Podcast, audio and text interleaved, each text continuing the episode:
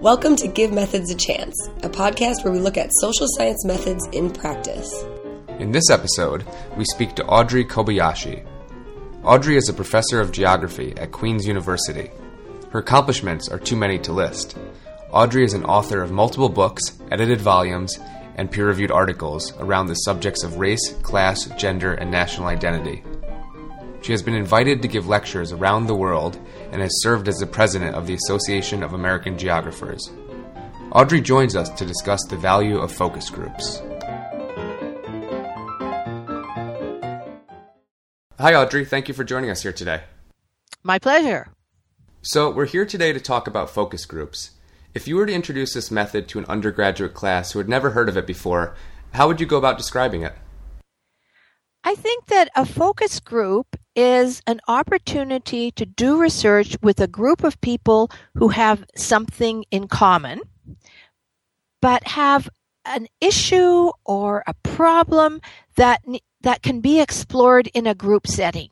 In other words, a focus group is a method of research in which the process from beginning to end results in some kind of change among the people or in the information that's available uh, because it's a dynamic process uh, in which people are able to interact with one another and come up with uh, some sort of uh, common agreement or sometimes disagreement.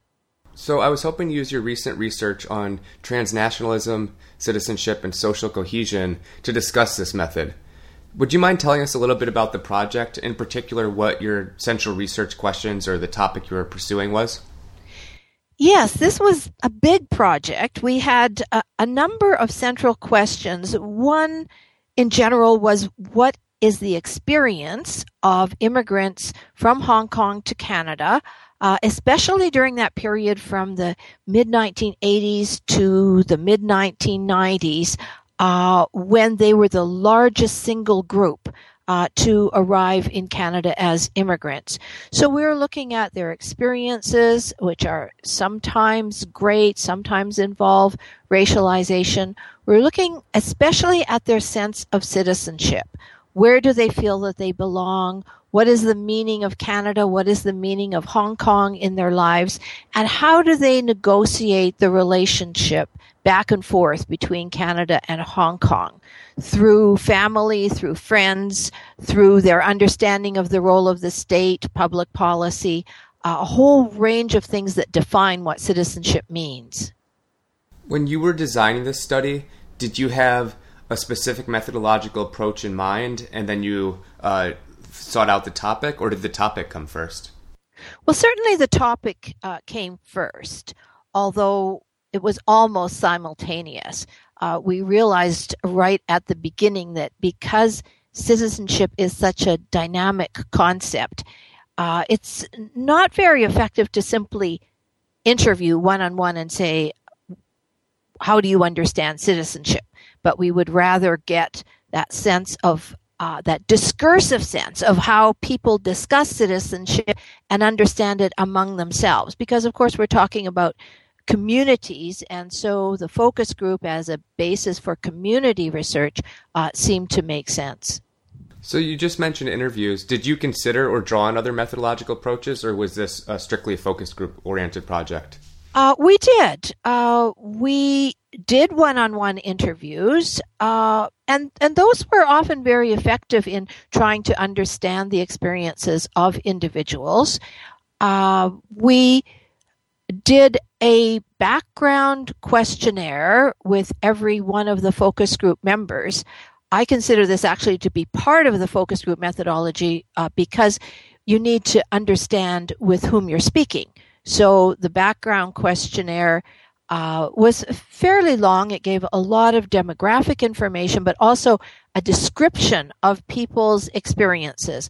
When did they come to Canada? How did they come to Canada? How many members of their family came uh, with them? Information about education and occupation and the places where they live. Could you talk a little bit more about how your methodological choice fit with the theoretical framing of your questions? Um, you're touching on that a bit already, but I was hoping you could push that a little bit further. Yeah, it's definitely in understanding the, the dynamic discourse through which communities forge a sense of identity uh, as a common project. Identity is always common. It's always something that people share. It's always something contested. It's always influenced by a lot of contextual factors. It's never just something that an individual has as an individual. And this is especially the case in communities uh, that feel that they have a common bond of traditional culture or any other basis for recognizing one another. This is a, a, bit of a tangential question, um, but I've noticed within sociology and geography and, and most of the social sciences, it seems like focus groups are generally underused with this area of study. Are focus groups common? That's a very good question. You're right. Certainly in geography, I do not see a lot of focus group use. I think uh, there is much more potential. And in that respect, this study does stand out somewhat, although it's certainly not alone in using focus groups. I think the important thing here is to distinguish between a focus group and a group interview. I don't think that a group interview is good methodology because it means that you're getting a mishmash of, of bits and pieces of, of information that's very difficult to uh, set up analytically so that you can understand the variables among individuals. Uh, whereas the focus group, because it is dynamic and relates to discourse, as I've just said, has a potential for a very different kind of finding. And I think that there's plenty of room to continue to develop uh, that potential. Would you be willing to take a moment to explain the distinction between focus groups and group interviews?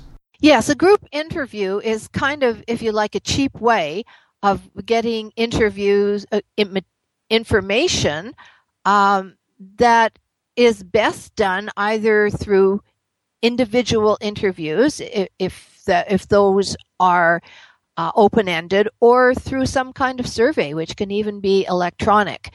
Uh, the focus group is not a place to get a um, a collection of information about individuals.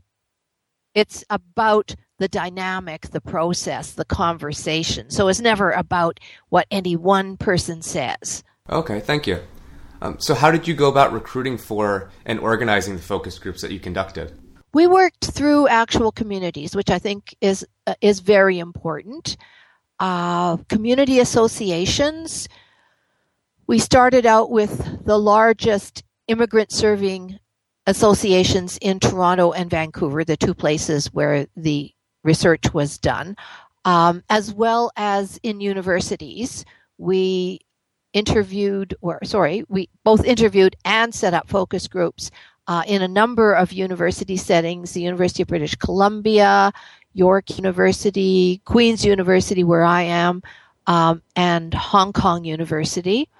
Um, and we asked those associations to contact their members and, and see if they would agree to participate in the research.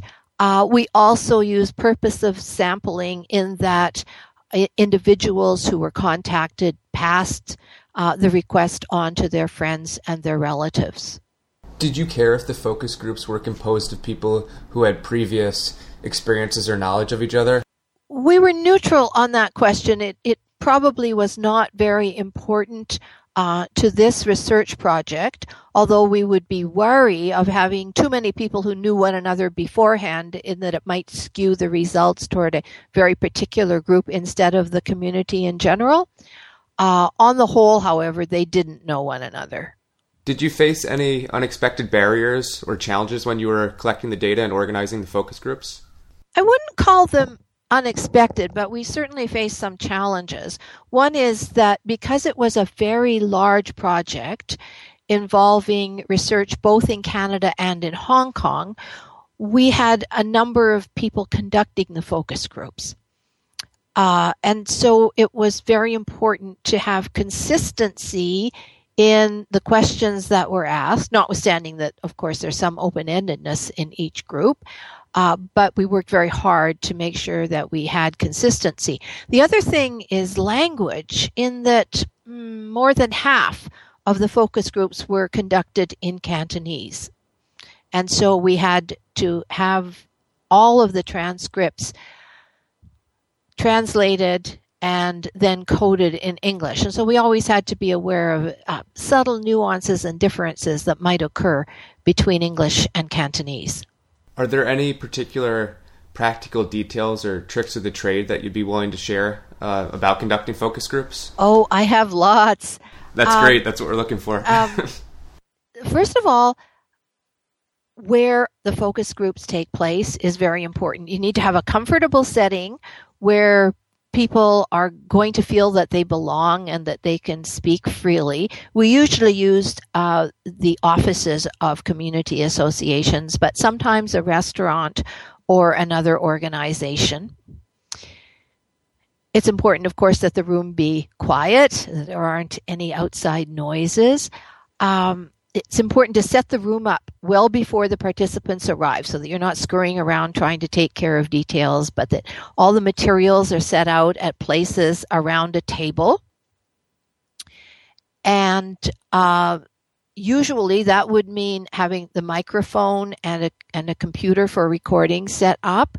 Uh, as well as the questionnaire. In this case, we administered a fairly lengthy questionnaire um, prior to beginning the focus group. Um, in, in some respects, it's better to have a shorter one, but we had a lot of information to gather.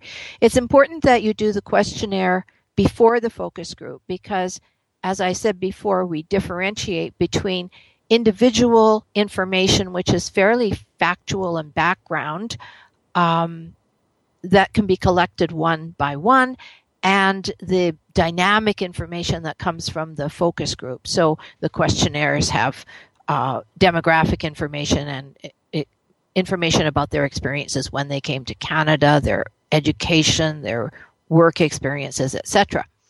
Um, also, at each place um, is a name card this is very important for two reasons. One, if someone has a name card in front of them, it doesn't have to be their own name, it can be a, a pseudonym of some kind.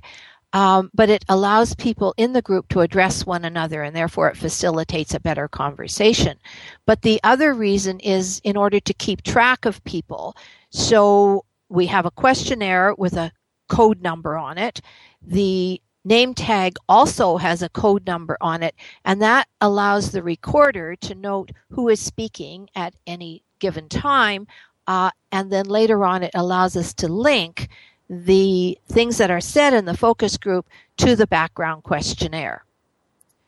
Um, in terms of actually conducting the focus group, uh, it's very important that there be both a facilitator who leads the discussion and a recorder. The participants need to know that they have the full attention and the engagement of the facilitator, and that won't happen if the facilitator is typing on a computer or taking notes or something and people are wondering, what's that person writing? The recorder, however, sort of sits in the corner uh, with a computer. They don't need to take verbatim notes because we have a tape recorder set up. And by the way, also a backup tape recorder. So there are two of them going at the same time, just in case. Um, what I do is have the recorder write down the uh, code of the person who's speaking. And these need to be short, um, HK1, HK2, something like that, uh, as well as the first three words uh, of what they say so that we can match those up to the transcripts when they're made uh, later on. Um, also, it's important uh, in setting up that we look at things like uh, refreshments. People are going to need drinks at a minimum, and we usually try to provide some food as well. But in looking at the food, it needs to be something that is not going to cause a lot of crunchiness or isn't in uh, cellophane wrapping. And these are very minor things, but they can really mess up your recordings, uh, as well as, you know, putting drinks in um, soft containers like paper cups so that they're not banging uh, on the table. So these practical things are minor, but they all add up to really making a difference in the quality of the results. One of the things I've noticed when conducting focus groups is a tendency for participants to slip into that uh, group interview mentality where they're simply responding to you rather than having a conversation with each other. Did you do anything to ensure that did not happen? Absolutely. Uh, there are two aspects there. One is uh, thinking very carefully beforehand about who's at the table. So we had lots of people who said that they would agree to be in the focus group, but they were organized um, according to some background in common. So, for example, we interviewed students uh, and and youth in general uh, separately from people who were their parents' age. Uh, obviously, we separated the English speaking and the Cantonese speaking groups, but also we had groups that were designated for business people. And in some of the groups, we separated by gender. Others, we had the genders together, just depending upon what exactly was being discussed in that particular uh, session. So, first off, we get the participants to have something in common. Um, next, once the people are around the table and engaged, uh, it's important to have uh, some questions up the sleeve, so to speak, so that uh, you can intervene if it looks like things are not going so well. One of the things that happens is that there are one or two alpha types who will dominate the conversation and try to answer every question and cut people off. Uh, if it looks like that's going to happen, then of course we need to have something uh, that will allow a sort of pulling back and getting other people involved in the conversation, especially when there may be uh, at the at the other end people who are shy and unwilling to speak or think that nobody wants to hear what they have to say. So I always have a few questions. Uh, first of all, a, a warm up question. Um, nothing too personal, but something like, "Oh, when did you come to Canada?" Of course, we know that from the the questionnaire, but it allows people to just get into the conversation and start talking about it. Um, and also uh, questions that will allow the facilitator to uh, to go into a mood where they say okay let's go around the room and everyone respond to this question briefly of course you don't want to uh, conduct the whole focus group like that because it, it would then lapse into being a group interview um, but it's i think quite appropriate when either when things are getting unbalanced or when you want to change gears change the directions of the conversation to ask that kind of a question to get everybody involved. So, once you ran the focus groups and you recorded and you had them transcribed, what did you do to analyze the data? Well, we used NVivo, which is kind of the industry standard uh, for coding and analyzing transcripts. NVivo has um, advantages and disadvantages that I won't go into, but mainly uh, it proved an advantage in allowing us to search through massive amounts of information. Because the focus group, rather than an interview, we're concerned in the analysis not just with, oh, X number of people mention Y, but rather what is the dynamic when this conversation is going on? So, how do people relate uh, to one another? So, for example, when we're when we're writing up the analysis, instead of just giving short quotations from individuals, we would give longer interactions, conversations in which we might have three or four people going back and forth to show uh, the way that the discourse is developing. So our analysis was based upon understanding discourses rather than on content analysis or something like that. When students are first learning about research methodology, they often hear about the ideas of generalizability and validity. Did these factor into your project, or were these things that you considered?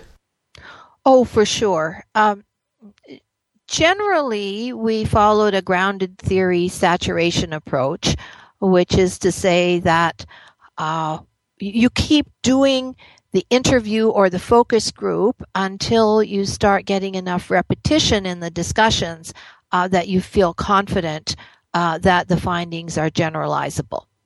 Um, of course, uh, that depends upon the group. So, for example, uh, a group of business people is different from a group of students, and we would want to do enough focus groups with each to be able to um, to say something about those groups uh, in particular. Um, there is always more validity in numbers, uh, of course, um, and and more strength uh, in the argument.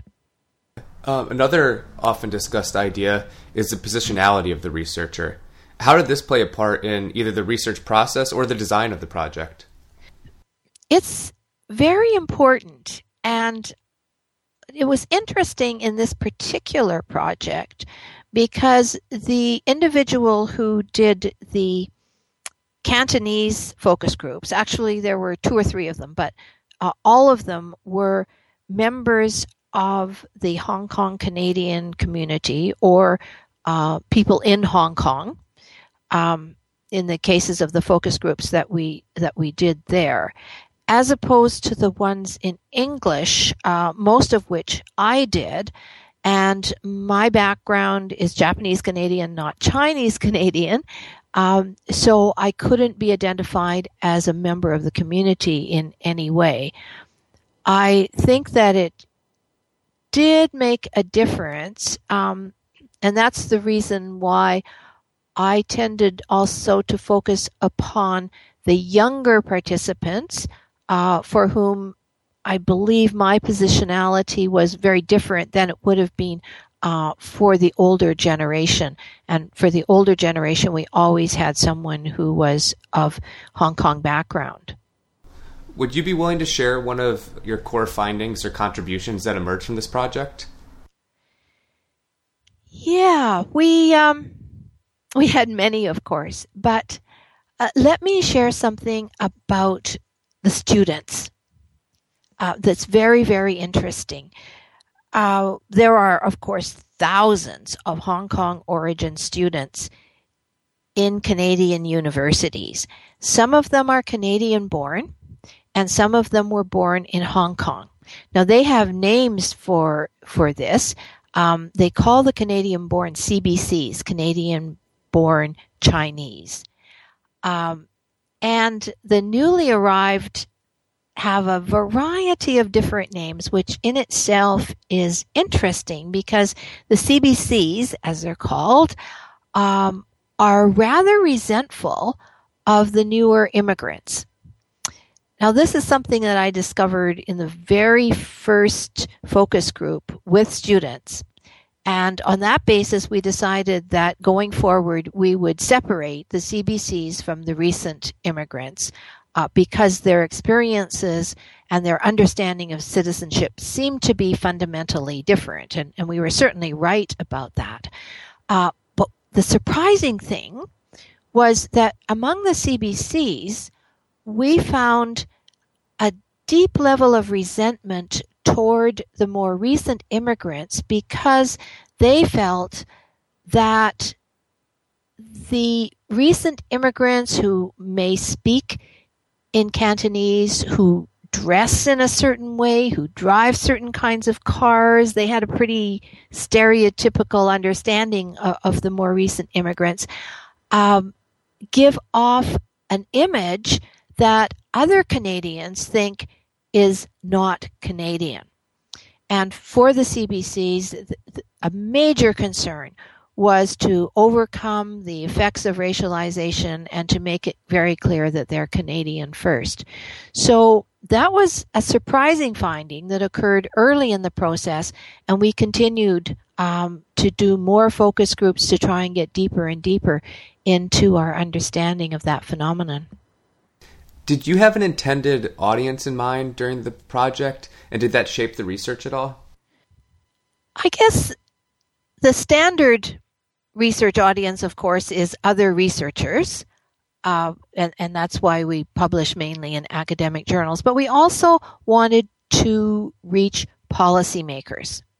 Uh, so, for example, uh, policymakers have paid a great deal of attention to our finding that the majority of the 250,000 or so people with Canadian citizenship uh, living in Hong Kong intend to come back to Canada. That's a very large number of people. Uh, it has significance in terms of education, labor market participation, um, and in terms of things like pensions and healthcare and, and all sorts of things that people expect uh, from their society as citizens. So that aspect probably has influenced policy in a fairly direct way uh, more than anything else. As a way of uh, concluding the conversation, I was wondering if we could return back to the undergraduate students that I mentioned in the very first question and think about what are the main advantages or selling points of, of using focus groups. So, what would you tell that undergraduate audience to get them excited about this method? First of all, it's dynamic. It has the potential for change. So we always go into a focus group saying there is a possibility that people will change their minds, that the nature of the issue will change, uh, and that the information that we understand will change. The focus group addresses real life experiences. Uh, we hear firsthand from people about their experiences, but also how other people react. So people will compare their experiences. They'll sometimes challenge uh, another, or they'll sometimes corroborate uh, those experiences. And so we have a sense not only of maybe what the experiences are, but how they're actually lived and negotiated. We also get a sense of community, the ways in which people within a community interact, and in so doing, they establish ideological preferences.